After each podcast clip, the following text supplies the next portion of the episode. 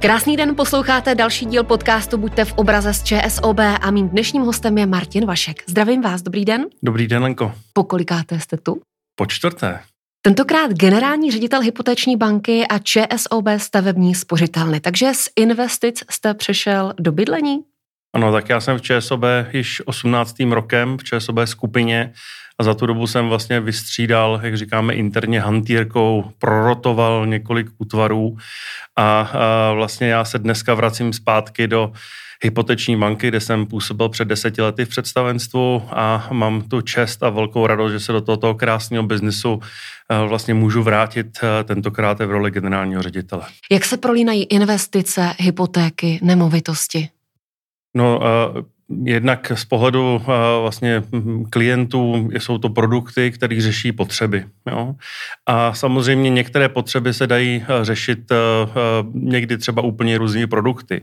A jestli si vzpomenete, Lenko, tak v jednom podcastu jsem kdysi říkal, že často i hypotéka, investice do vlastního bydlení vlastně může být dobrý způsob, jak investovat a zajistit se na stáří. A v Čechách ten způsob je velmi oblíben.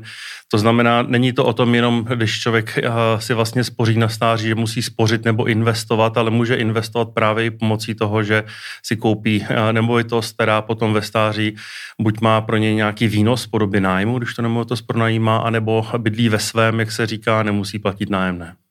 Dnešní téma bydlení, také udržitelné bydlení, ale úplně na úvod. Jaká je současná situace? Je to složitý období. Eh, ekonomicky vlastně se potkává několik různých vlivů, které, eh, řekněme, působí na potlačení poptávky po vlastním bydlení.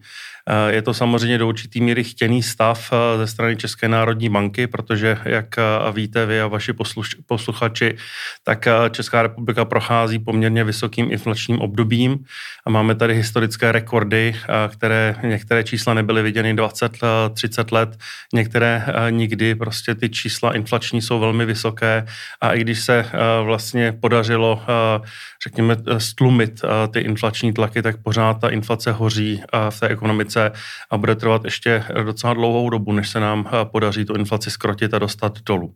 To znamená, eh, Česká národní banka v tom podnikla velmi aktivně kroky v první polovině eh, roku 2022, respektive už v roce 2021 a 2022 vlastně dotáhla úrokové sazby, základní úrokovou sazbu na 7%, což bylo vlastně velmi bezprecedentní v celém, řekněme, západním bloku. Vlastně ostatní centrální banky postupně následují a i nyní vlastně, když vidíme v Americe eh, Fed i Evropská centrální banka dramaticky změnili vlastně svoji politiku a jsou mnohem více řekněme, je střábí, jak se říká, hantýrce bankovní, to znamená zvyšují úrokové sazby a zároveň vysílají signál, že jsou připraveni dále zvyšovat, tak aby vlastně ochladili ekonomiku, ochladili, ochladili poptávku a tím pádem vlastně se ty inflační tlaky snížily. Takže samozřejmě je to období složitý, protože ta inflace byla vyvolána v první fázi po covidovém období, kde vlastně byla zadržená poptávka, zároveň nebyla dostatečná nabídka, která by tu poptávku uspokojovala. Do toho pak přišla eh, krize na Ukrajině a dopad přes komoditní šok, přes eh, ceny energií, které dramaticky vyrostly. Takže je to, je to samozřejmě, jak už to tak bývá, spousta věcí, které se daly dohromady, ale výsledky, které jsou v současné chvíli, nejsou dobré. Ta inflace samozřejmě je vysoká, mm-hmm. kolem 18% v českém prostředí, tak to je opravdu jako mimořádně velké a je, je potřeba vidět, že důvod, proč je potřeba to velmi aktivně řešit ze strany nejenom centrální banky, ale taktéž si myslím, je potřeba udělat určitou míru fiskální konsolidace na straně českého státního rozpočtu, tak je to, že inflace dopadá velmi asymetricky na různé skupiny obyvatel a bohužel ty nejchudší, kteří vlastně nemají peníze, aby měli zainvestováno, či dlouhodobě ty investice dokáží ty klienty Bojují ošetřit dobře s inflací. Přesně tak, sice krátkodobě to není uh, jako jednoduché, taky tam jsou poklesy hodnoty, ale dlouhodobě prostě víme, že to inflaci porazí, tak bohužel pokud nemáte žádné úspory zainvestovány, no tak uh, a všechno vám zdražuje, tak je vlastně jediná vaše šance, že se vám zvednou vaše příjmy. Ať už uh, v vašem zaměstnání, případně na sociálních dávkách. Ale to samozřejmě trvá a to spoždění vlastně znamená, že ti lidé jsou v těžké situaci. Proto se občas říká, že to je taková negativní daň, která dopadá právě na ty, na ty nejchudší a proto samozřejmě je potřeba, aby toto bylo reflektováno potom i v, v politice vládní podpory vlastně těchto nejzranitelnějších skupin. Myslím si, že vláda se velmi snaží toto řešit, ale samozřejmě ten boj je potřeba vyhrát, takže se ta inflace sníží opět do toho pásma 2 až 3% co jsme měli za posledních prostě 20 let, takový krásný období v průměru, hezky inflace nízká a k tomu jsme hezky prosperovali jako ekonomika. Takže já doufám, že ta cesta tam samozřejmě je, ale teďka jsme v těžkém, těžkém období. Ozývají se názory, že inflace je teď na svém vrcholu. Jak to vnímáte vy? Těžko soudit. Hmm. Já, jako samozřejmě ten střední ekonomický proud je, že inflace na svém vrcholu, ale uh, já se obávám, že uh, uh, i možné je, že ještě uvidíme nějaká eh, vysoká čísla ještě několik měsíců. Eh, samozřejmě dlouhodobě, eh, když se podívám na konec letošního roku, že samozřejmě je vždycky těžký odhadovat inflaci z měsíce na měsíc, ale v tom horizontu, řekněme nějaký 9-12 měsíců, tak lze čekat, že inflace relativně rychle by měla klesat k jednociferné inflaci, dostat se na konci roku pod 10%, ale to je jenom jedna část pravdy, že samozřejmě ta inflace je vždycky počítaná oproti té základně a když tu základnu máte vysokou, tak samozřejmě další růst cen už není tak vysoký, ač to tak eh, ve skutečnosti pořád je stejně draho. Jo? Ale tam se obávám, že hlavní problém bude rok 2024-2025, jak rychle se podaří, aby inflace eh, vlastně klesala z těch eh, jednociferných hodnot k tomu inflačnímu cíli České národní banky 2 až 3% Já věřím, že se to podaří, ale nebude to vůbec jednoduché a ještě je tam mnoho překážek na té cestě. Jo, takže jedna věc, trend vypadá dobře, ale rychlost toho postupu toho sestupu, ta bude určena vlastně akcemi nejenom centrální banky, ale taktéž eh, na straně eh, fiskální eh, konzolidace a taktéž dopadu do inflačního očekávání, protože vlastně dlouhodobé inflační očekávání je to, co vlastně rozhoduje o výši té inflace. Když prostě máte pocit, že všechno zdražuje a bude dražší, tak samozřejmě utrácíte, nakupujete co nejdřív a tím samozřejmě to ještě dál podporujete a, a roztáčíte. S tou inflací samozřejmě souvisí i úrokové sazby, takže je to docela otázka na tělo, ale jak to vidíte s úrokovou sazbou v rámci hypotečních úvěrů?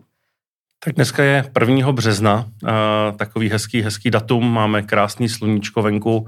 14 dní na zpátek jsem byl přesvědčen o tom, že ty úrokové sazby, víceméně ty dlouhé úrokové sazby, které používáme na financování uh, hypotečních úvěrů našim klientům, to znamená, my si vesmě zbereme finance přes hypoteční zástavní listy z trhu, tak uh, ty sazby uh, měly uh, pokles, uh, víceméně se trvalý pokles to náklad na financování, což samozřejmě v nějaké chvíli se přenese uh, na klienty. A bohužel za poslední 14 dní právě mnohem vyšší inflační čísla z Ameriky a z Evropy bohužel vedou k tomu, že ty náklady na financování raketově rostou poslední 14 dní. Takže je velmi složité v současném prostředí mimořádné tržní volatility odhadovat, co se, co se bude dít. Jo. To znamená, já nejsem schopen teďka říct, kde sazby budou za měsíc, za dva. Opravdu dlouhodobě si myslím, že ten, ten, ty sazby mají potenciál se snižovat.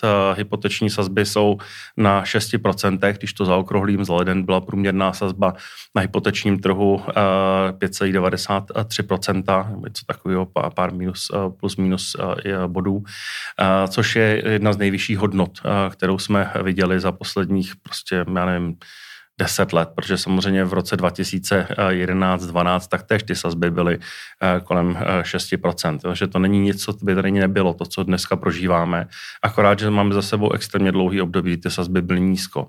A jak už to tak v životě bývá, není důležitá většinou absolutní hodnota, ale ta relativní. Ty lidi vlastně vidí, že se něco zhoršilo a vnímají to vlastně oprávněně eh, celkem úporně, ale ve skutečnosti ta absolutní hodnota nutně není špatně, protože 5-6% úrokový sazby hypoték tady bývaly. Já když jsem si bral první hypotéku v roce 2006, tak jsem si bral taky za 5,6%. Jo, a, a samozřejmě a, když bych šel ještě dál, tak bývaly dvojciferný sazby hypoték.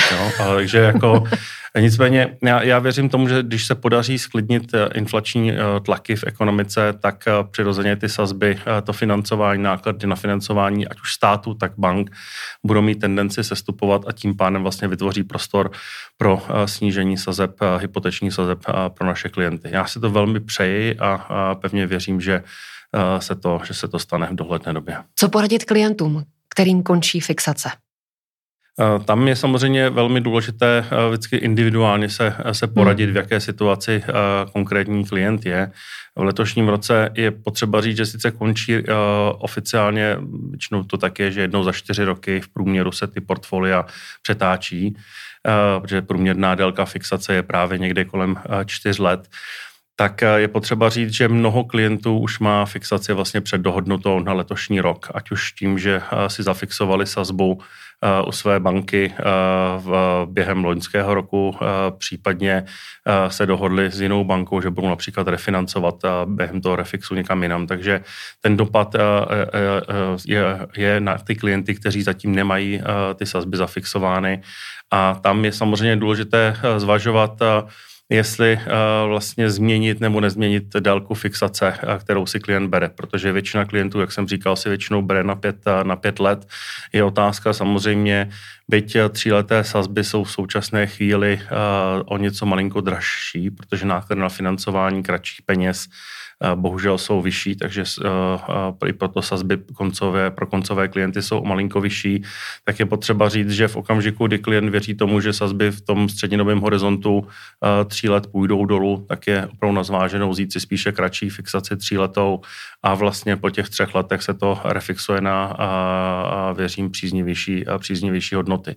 Ale zaručit to samozřejmě nejde, takže klient, který chce mít jistotu, byl zvyklý platit pět let, mít fixaci stejnou, vlastně nemuset se o to starat, jenom pravidelně eh, platit, tak si vezme pětiletou fixaci a, a vlastně na dalších pět let má vystaráno. Zároveň je potřeba říct, a mnoho klientů to neví, v dnešní době díky zákonu o spotřebitelském úvěru hypotéky jsou flexibilní, to znamená, je možné splatit každý 12 měsíců až 25% vlastně jistiny hypotéky. To znamená, že pokud klient získá někde nějaké prostředky, případně ať už vydělá, zdědí nebo tak dále, tak vlastně je schopen relativně flexibilně vlastně uplácet a tím pádem i snižovat tu splátku. Na současnou situaci nějakým způsobem reaguje FED, Česká národní banka, po případě i ten stát. Jakým způsobem reaguje ČSOB? tak my samozřejmě uh, inflace, jak říkám, se nám propisuje do nákladu na financování a my samozřejmě potom uh, od nákladu o financování potom se odvíjí sazby, které obchodně nabízíme uh, klientům. A, samozřejmě v rámci refixace my vždycky zohledňujeme celkový vztah s ČSOB dá se říci, že klienti, kteří jsou s námi dlouho, tak samozřejmě mají lepší podmínky než, než noví klienti. Dostali jsme se do prostředí ČSOB. Je pravda, že každá čtvrtá hypotéka je na udržitelné bydlení? Ano, je to uh, neuvěřitelně silný trend. Vlastně za rok 2022 jsme strojnásobili uh, podíl hypoték na úsporné bydlení, kdy jsme se z nějakých 8% v roce 2021 dostali na 24% v roce 2022 a je vidět, že klienti vlastně čím dál tím více preferují udržitelnost. Ono samozřejmě udržitelnost má dneska i svoje ekonomické opodstatnění, protože ve směs ty uh, nemovitosti, uh, kterým uh, my vlastně podporujeme krz úsporné bydlení, jsou ty, které mají štítek energetický A a B. A tam samozřejmě je výrazně nižší spotřeba energií. A při těch současných cenách energií, ať už vytápění, tak samozřejmě je to, je to, velmi, je to, je to velmi významné. Takže je opravdu vidět, že to, co se na tom trhu událo za ten poslední rok, je vzrůstající tlak na kvalitu, v čem bydlím. To znamená, ano, je poptávka po energeticky úspornějším bydlením novým a zároveň vidíme, ať již přes hypoteční úvěry, tak například úvěry ze stavebního spoření, že je velký zájem o rekonstrukce a právě využití rekonstrukcí na to zlepšit energetickou efektivitu dané nemovitosti, ať už domu, případně, případně ubytových domů. To často dělají i družstva. Jo. To znamená, vlastně je snaha vlastně šetřit na energii, protože všichni vnímají, že eh, dneska při těch cenách už se opravdu vyplatí investovat do zateplení, do změny uh, vlastně způsobu vytápění, že přechází se z elektrických kotlů na teplná čerpadla, let, kde se i, i z důvodu, uh, řekněme, energetické bezpečnosti vymění uh, plyn za, energi- za, za teplné čerpadlo, samozřejmě zateplování a tak dále. To znamená, my na tomto trendu nechci, že se vezeme, ale velmi silně ho podporujeme. Mm. Podporujeme ho i cenově, to znamená hypotéka na úsporné bydlení má u nás o 0,1% lepší úrokovou sazbu a zároveň ty nemovitosti dlouhodobě, já si myslím, že to je výborná investice i pro klienty vlastně investovat do těchto, řekněme, energeticky úsporných, tudíž moderních domů. Jo. I proto je potřeba vědět, že na tom trhu další věc, která je, tak samozřejmě náš bytový fond v České republice nějakých 4,5 milionu nemovitostí má průměrnou, průměrné stáří 46 let. To je samozřejmě u některých těch starších domů a, a, a bytových domů a bytů, tudíž je potřeba udělat zásadní rekonstrukce, aby se snížila energetická účinnost, nebo zvýšila energetická účinnost a snížila náklady. Taktéž ale je potřeba říct, že to není eh, vždycky dané, že z do, eh, nemovitost, která je stará 50 let, tak je velmi už někdy těžký i vlastně technologicky to dostat eh, až na úroveň A, skoro podle mě nemožné.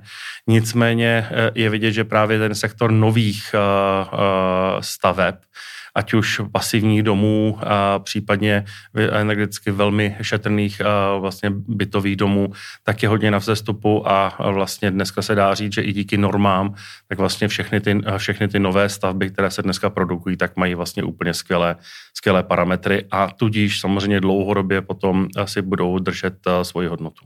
A čekáte ještě větší zájem o udržitelné bydlení? Dejme tomu, že každá druhá hypotéka by byla no, na udržitelné bydlení. Já bych rád, aby jsme se tam samozřejmě dostali. Nejsem schopen říci, jak dlouho nám to ještě bude trvat, ale myslím si, že ten trend je celkem nezastavitelný a věřím tomu, že se, že se výrazně posuneme i v roce 2023, 2024.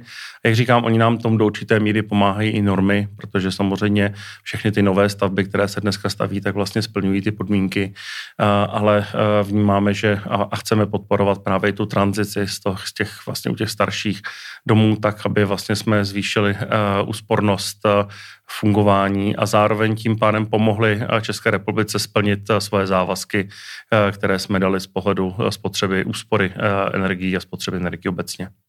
Dá se tedy říct, že je tam zájem ze strany klientů a zároveň podpora banky o to udržitelné bydlení? Myslím si, že tam je ještě třetí faktor zájem ze strany státu, že mm. stát opravdu velmi podporuje a tam bych opravdu chtěl velmi pochválit protože program Nová zelená úsporám je věc, která dramaticky pomohla eh, vlastně akcelerovat eh, zájem o úsporné bydlení. Samozřejmě, až lidí můžou říct, to způsobily ty náklady na ty energie taky, ale myslím, že ten program je velmi povedený. Ministerstvům se podařilo sehnat opravdu velký zajímavý objem peněz ta, ta čerpání té dotace je relativně, je relativně snadné a dá se, dá se využít a v okamžiku, kdy máte rodinný dům a, a máte prostě střechu natočenou ne na sever, ale kamkoliv jinam, tak vlastně dává smysl eh, dát na tu střechu fotovoltaiku, získat zajímavou eh, podporu eh, za nové zelené úsporám a vlastně začít okamžitě šetřit. Je to věc, která dramaticky podle mě funguje a ekonomicky návratnost dneska fotovoltaických elektrárn mezi 5-6 lety je úplně super. Když si vezmete, že životnost těch panelů je 30 let, já jsem sám dával v listopadu loni 2022 novou fotovoltaickou elektrárnu na střechu a, mám záruku 20 let na ty panely. Jo. To znamená, vlastně za pět let je návratnost ekonomická a pak vlastně už budu svítit a, a fungovat s elektřinou víceméně zadarmo, protože vždycky vyrobím víc, než spotřebuju.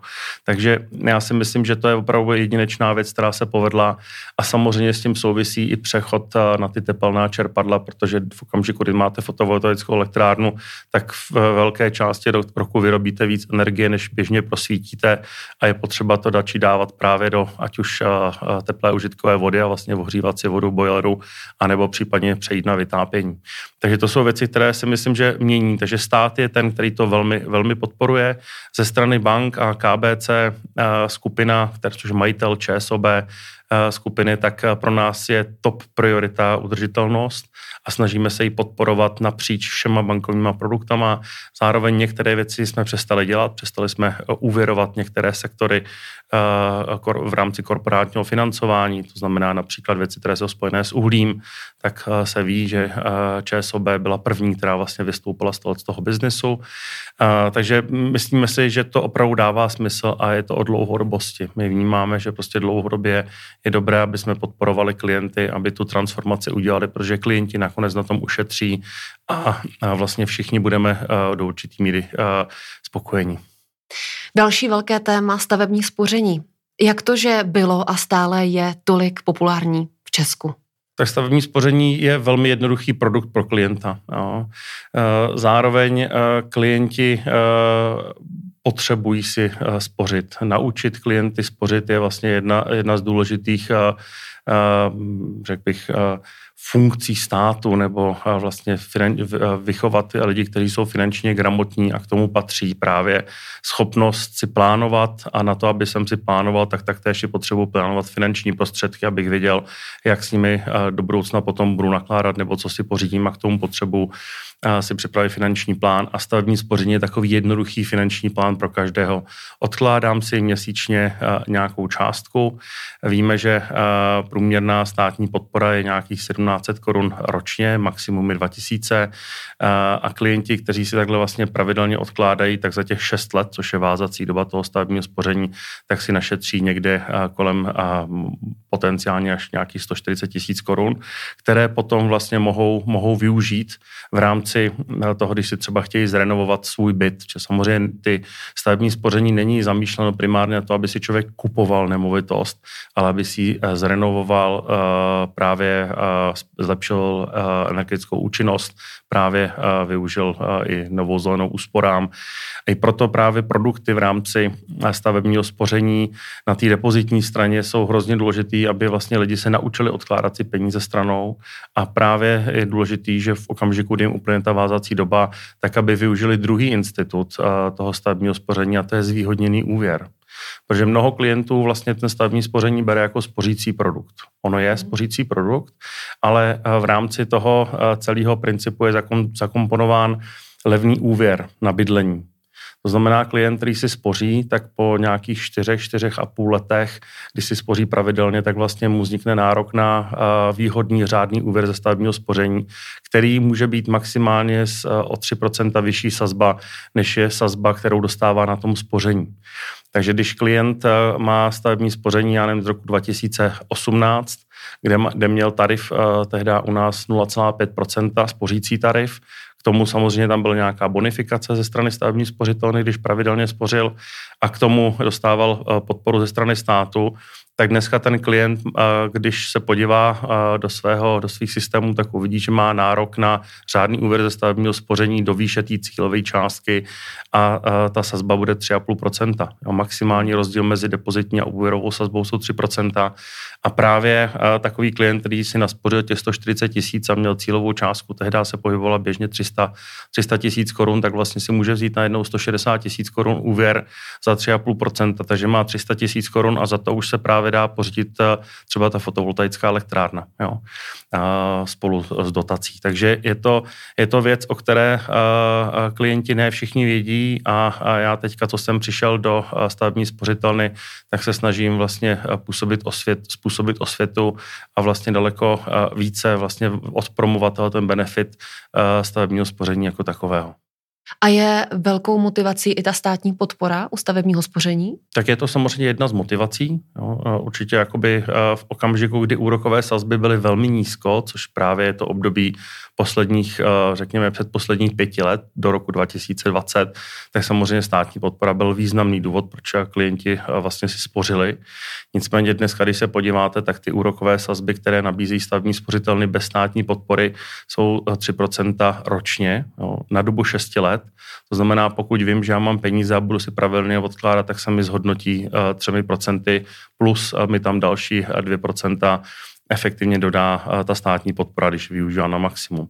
Takže vlastně mám spořící produkt na 6 let, kde vlastně mám velmi hezký výnos i bez státní podpory. Ze státní podpory je to super, ale obrovská výhoda pro celý ten systém je ten, že vlastně ty depozita, které tady takhle stavební spořitelny získají, mm. tak vlastně my je půjčujeme pouze na úvěry na bydlení. Stavební spořitelny mají zákona zákaz eh, ty peníze půjčovat na jiné účely.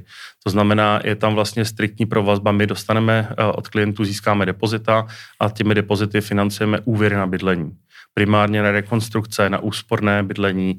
Takže jsou to věci, které vlastně je zaručeno, že v tom systému, kterým stát samozřejmě pomáhá, protože pomáhá stabilizovat eh, tu depozitní bázi, tak vlastně za to získává účelové úvěry na bydlení pro opravdu jako set tisíce klientů. Jo. To znamená, jsou to menší úvěry, typicky 600-700 eh, tisíc korun.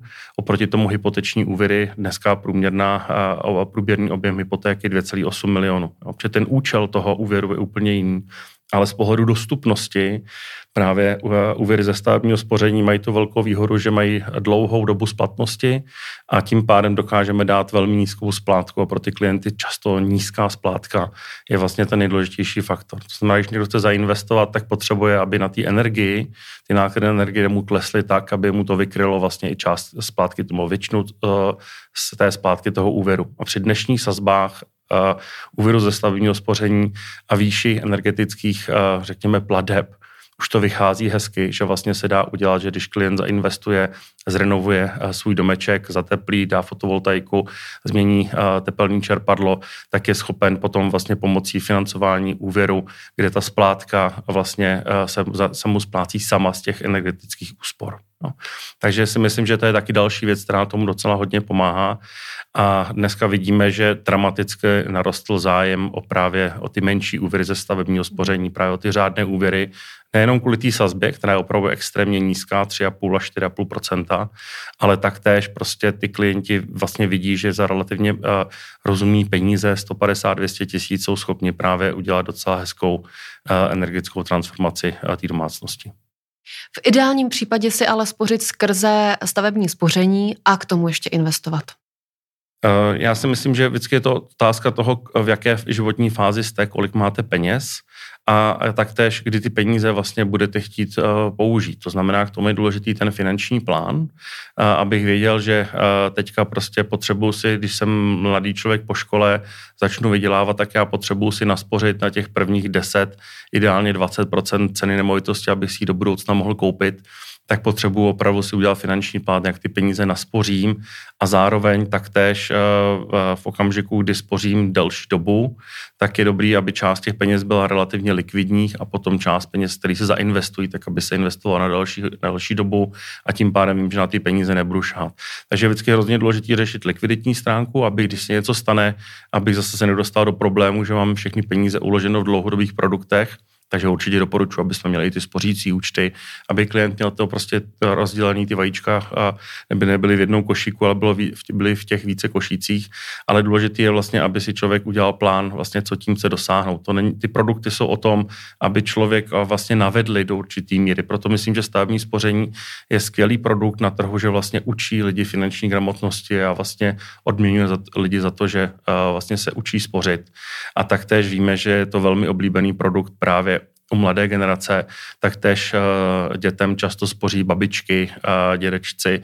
To znamená, ano, ty děti potom, když jim 18, tak uh, prostě už mají naspořené nějaké zajímavé prostředky. Třeba víme, že klienti v ČSOB, právě děti, dost často mají dvě až tři smlouvy za sebou, když jim 18 let.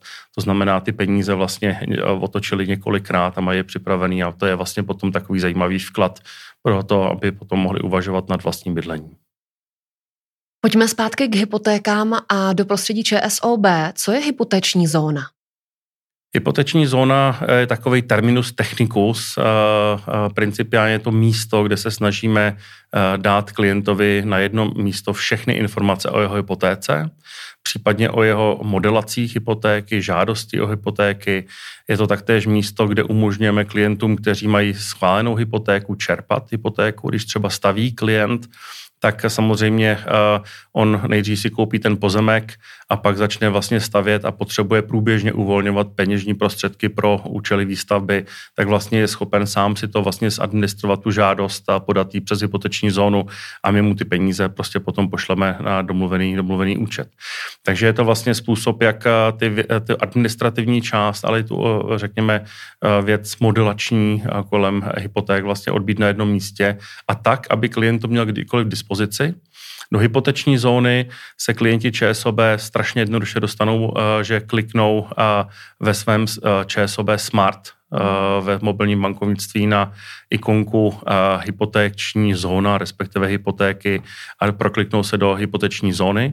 A samozřejmě to samé je možné z internetového bankovnictví. Jo, takže vlastně je jednoduše dostupná naše hypoteční zóna a právě teďka v polovině února 2023 prošla základ, eh, zásadní inovací a řekněme, dali jsme jí nový kabát, takže vlastně eh, to prostředí je stejné jako prostředí v eh, ČSOB Smartu. Takže si myslím, že pro klienty to bude naprosto přirozené se v tomto prostředí pohybovat a taktéž eh, v rámci hypoteční zóny například tam máme řešenou okamžik, kdy klientovi se blíží refixace, takže tam vlastně klient se dozví, jakou sazbu eh, má na další období, případně si může různě modelovat, když eh, by třeba chtěl právě zkrátit nebo prodloužit délku fixace, tak jaký vliv to má na tu úrokovou sazbu, potažmo splátku. Pak mě zajímá další termín a to je pohodové splácení nebo pohodové splátky. To máme, tento institut eh, už dlouhá, dlouhá leta a je o to, že samozřejmě přijdou v životě eh, situace, eh, kdy člověk potřebuje na chvilku přerušit splácení nebo snížit si objem výšší splátky. Například se vám narodí dítě. A samozřejmě všichni víme, že když se vám narodí první dítě, tak to je taková situace, kdy všichni vám ještě většinou pomáhají. A když máte to druhé dítě, tak samozřejmě ten náraz do toho finančního rozpočtu je ještě o to větší. A proto v takových okamžicích je možné vlastně využít to, tu, tuto službu a vlastně snížit si dočasně až na půl roku a výši a svojí splátky a pak zase po tom půl roce se to vrátí a nahoru a pokračuje se dál. Samozřejmě to, co, o co se sníží ta splátka, tak se vám jakoby zařadí na konec splácení té hypotéky, takže to sice zaplatíte a nezaplatíte to, nemusíte to platit v těch šesti měsících, které jsou pro vás právě důležité z pohledu toho, že máte mimořádné výdaje spojené například s tím narozením dítěte. Probrali jsme bydlení, udržitelné bydlení, stavební spoření, sazby, inflaci. Napadá vás ještě něco? Co byste chtěl doplnit? Já si myslím, že jsme z těch, eh, z těch ekonomických věcí probrali, probrali hodně. Já, mm, co bych chtěl říct, že eh, věřím tomu, že eh, bydlení vlastně jedna z nejkrásnějších starostí, kterou, kterou lidi mají a radostí. A, za mě já mohu slíbit, že jak v hypoteční mance, tak v ČSOB stavební spořitelně se budeme snažit naše klienty maximálně podpořit, aby si mohli splnit svoje sny a ať už pořídit si nové bydlení, případně si vylepšit to stávající a věřím, že společně budeme mít krásnější bydlení všichni. Se mnou byl Martin Vašek, generální ředitel Hypoteční banky a ČSOB stavební spořitelny. Moc vám děkuji za rozhovor a za čas. Děkuji za pozvání a přeji příjemný den. Poslouchali jste Buďte v obraze z ČSOB.